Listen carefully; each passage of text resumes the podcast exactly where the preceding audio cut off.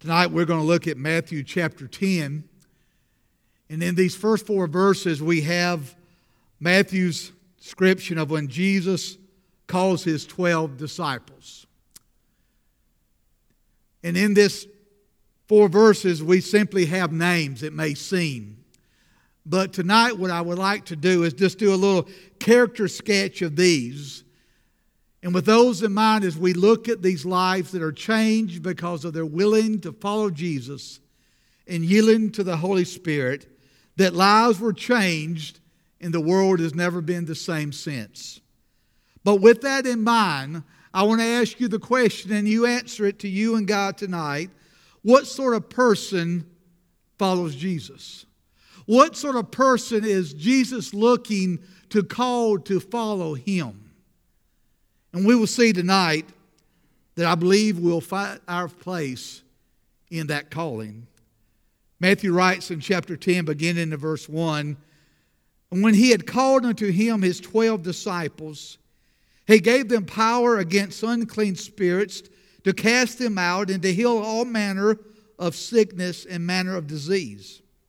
Now, the names of the twelve apostles are these the first, Simon, who is called Peter and Andrew his brother, James, the sons of Zebedee, and John his brother, Philip and Bartholomew or Nathaniel, Thomas, Matthew the publican, James the son of Alphaeus, Thaddeus, Simon the Canaanite, and of course, unfortunately, and Judas Iscariot, who also betrayed him.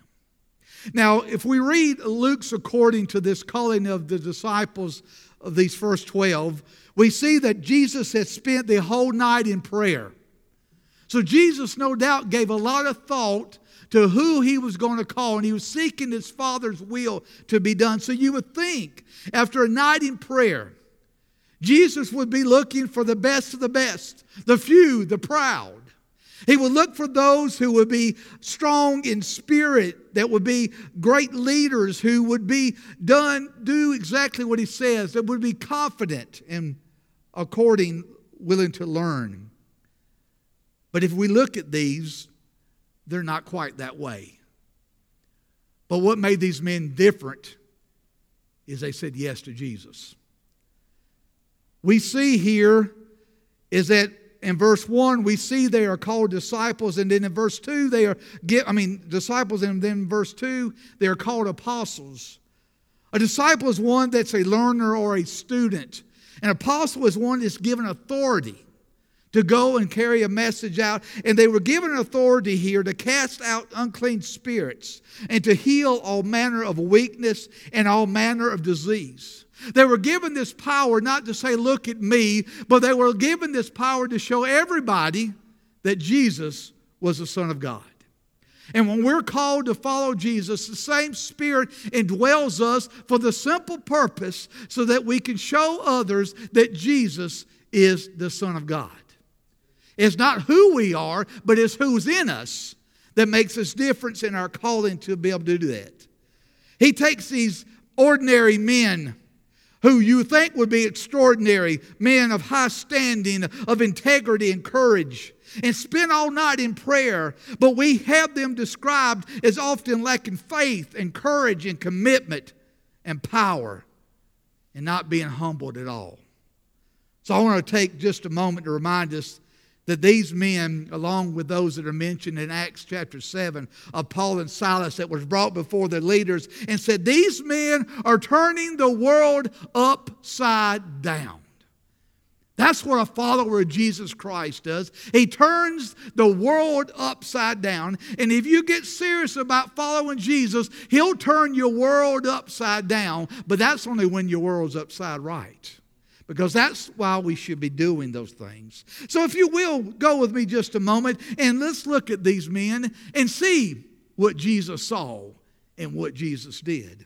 First, we have Simon Peter. And what's the first thing you think of when you think of Peter? Denied Christ.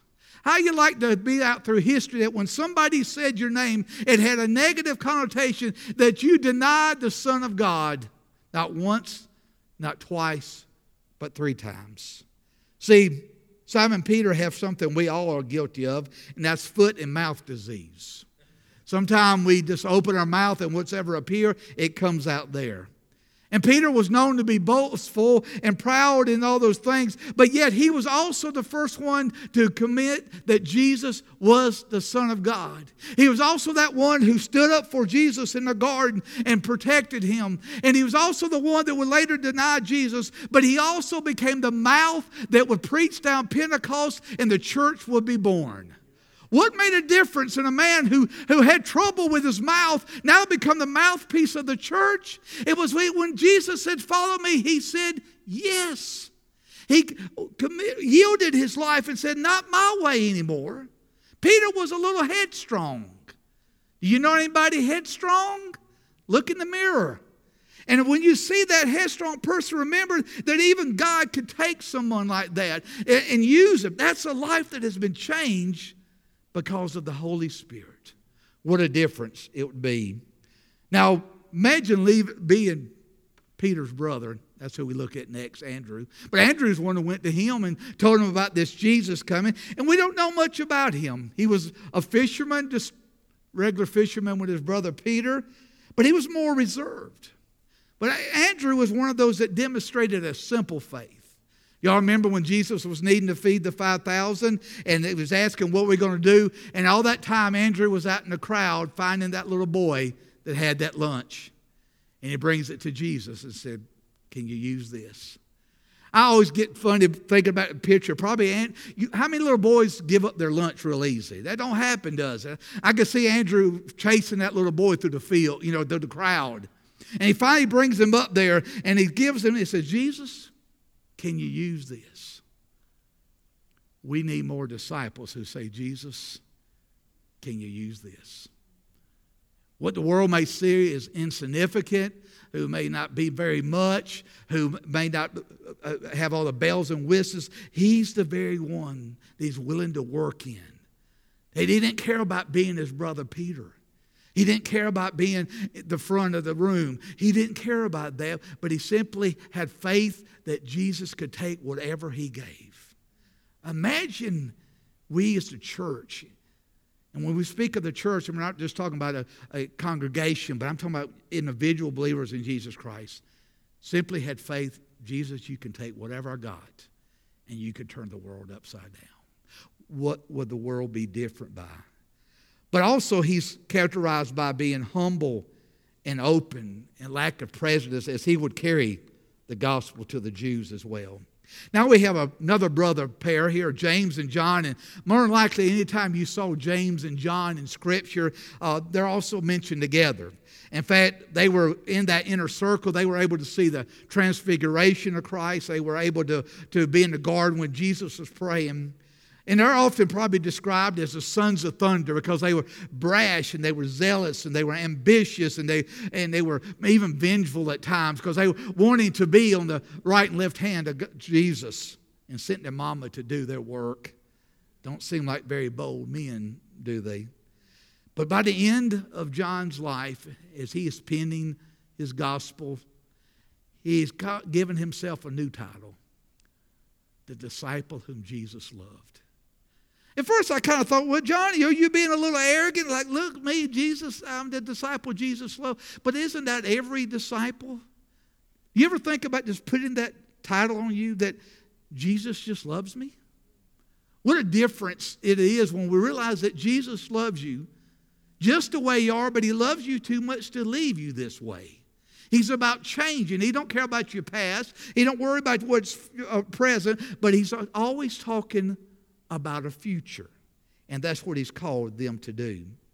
John is an example of what Jesus can do when somebody's willing to follow him and use that zeal and ambition to stand up for God's truth to be able to do that.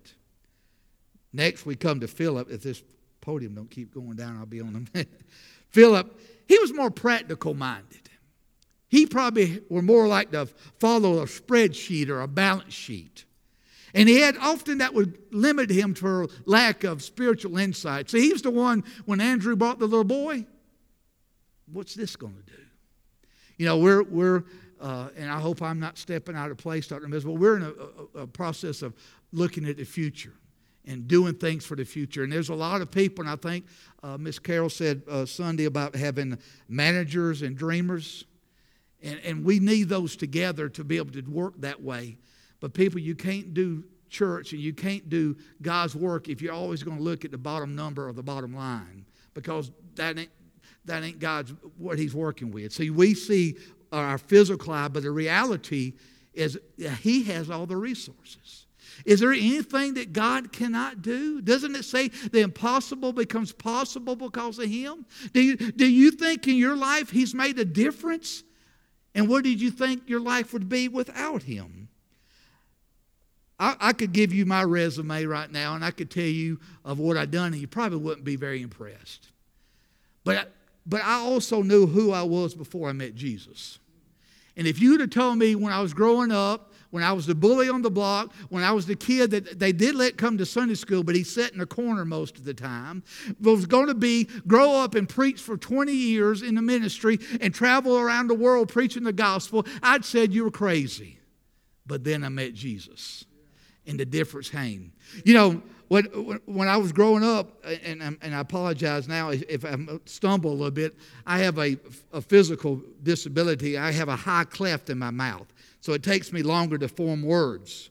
All through elementary, I would have to go to speech class.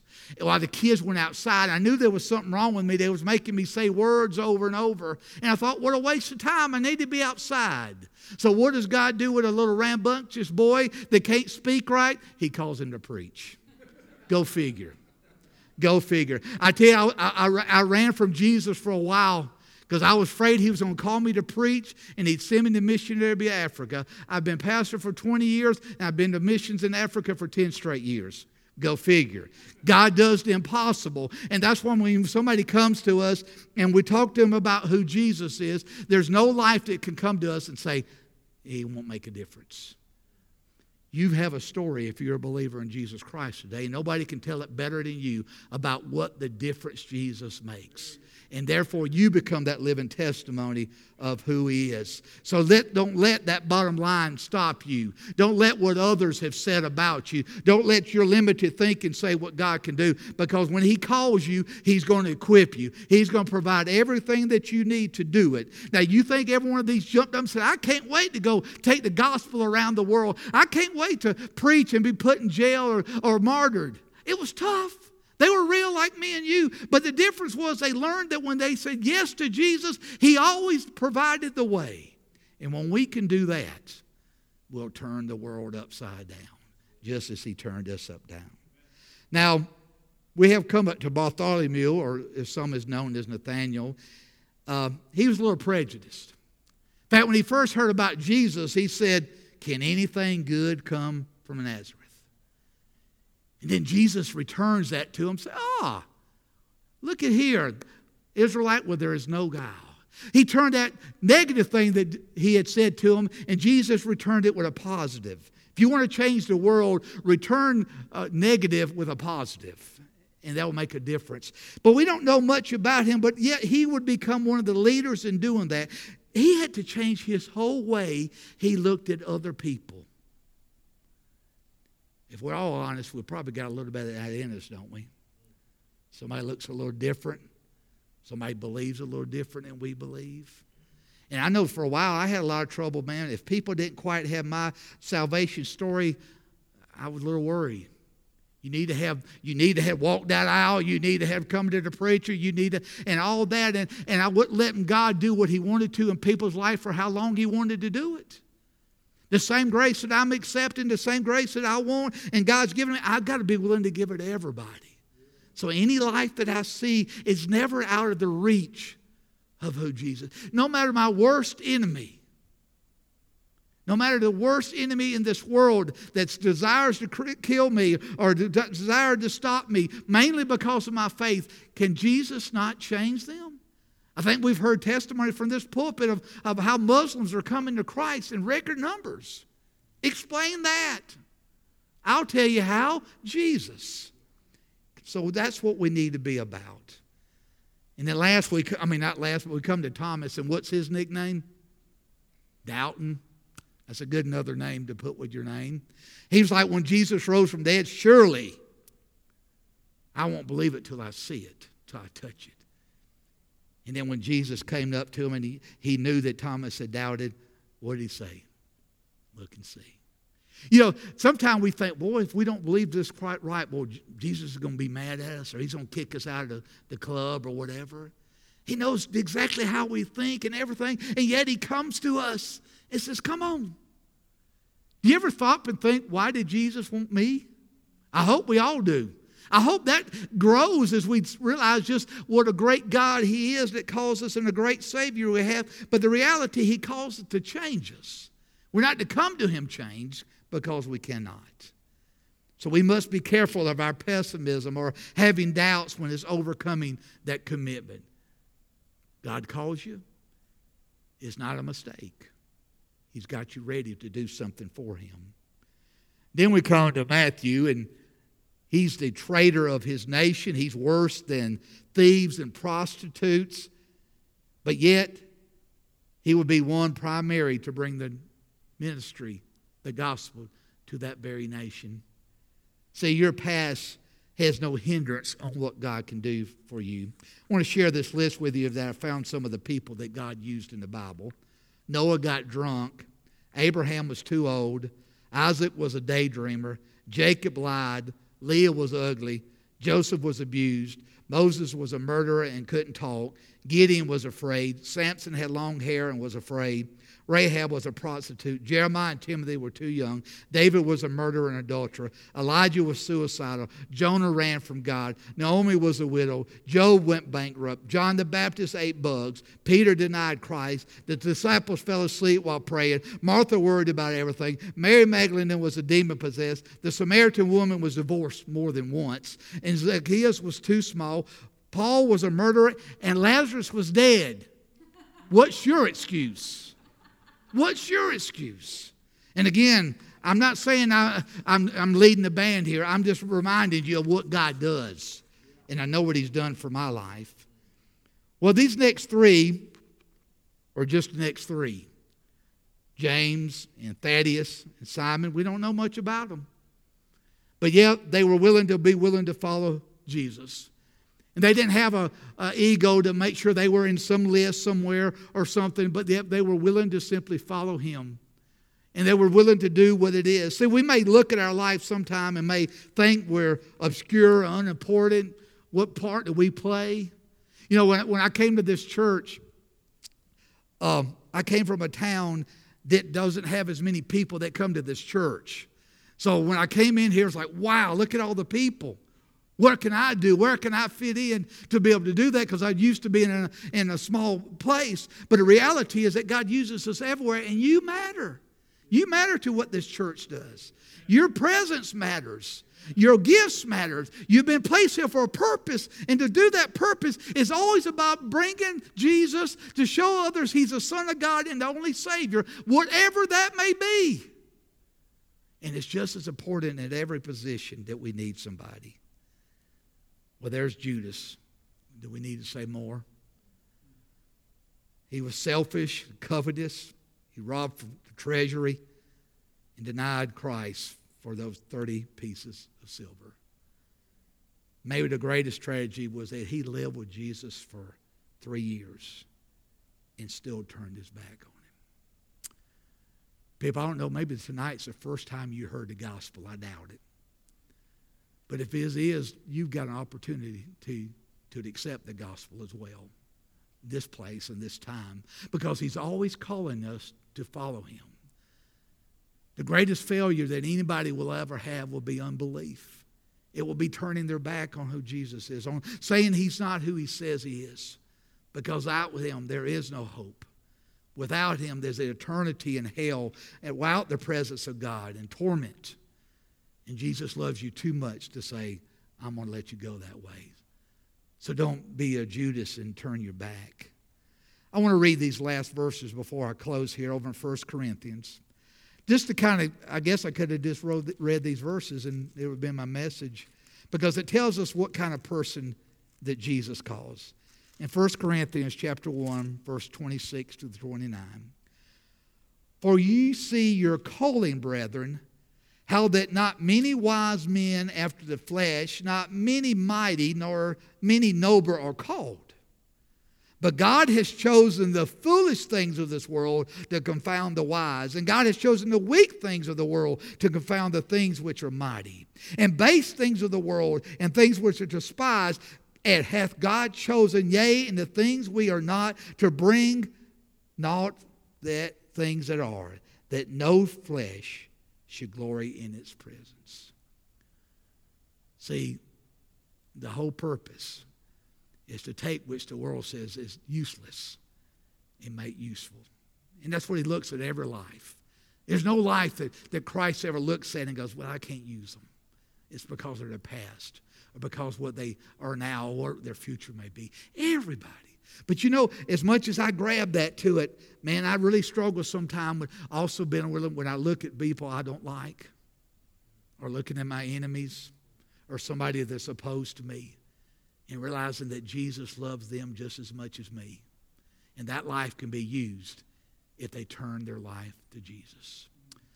I don't have a poem tonight, but I got three points I want to leave you with. The ability to serve God is not based on your abilities, but on God's ability. If you have an excuse tonight, is you're making it up because with God there is no excuse. When He calls you to do that, then do it. The second thing is he can change you because you may look so, well, you just don't know my past. You don't know my mouth. You don't know the way I think. You don't know what I've done. No, I don't. But Jesus does. And he still loves you. And he can change you. And he can use that in your life that may seem like negative and mold it to be something powerful for him to carry the gospel out. Empower you to serve him. And last, you've got to be willing to commit and yield to the Holy Spirit. That's what these men said was they said, when Jesus said, follow me, they said yes. And when it got going tough, and when things were hard, they still said yes. And when in their own mind, they had an idea of how this should go. Have you ever went to God and told him, God, now this is the way you need to work in my life? I tend to do that a good bit. But what yielding to the Spirit is saying, although this makes no sense to me, Although I don't see how. Although, God, you're going to have to pull another Red Sea out here. He's calling us and he says, if you yield to me, let my spirit go and not your spirit, then I will change you and I will use you to change the world. I think Jesus is still looking for some disciples. He's still looking for some followers. And guess what? You fit the bill if you simply say, Yes, Jesus. Let's pray. God, we're grateful for this word that is alive, and I pray that, Lord, that everything was meant to be done by this word tonight that will be done. Lord, I pray for any here.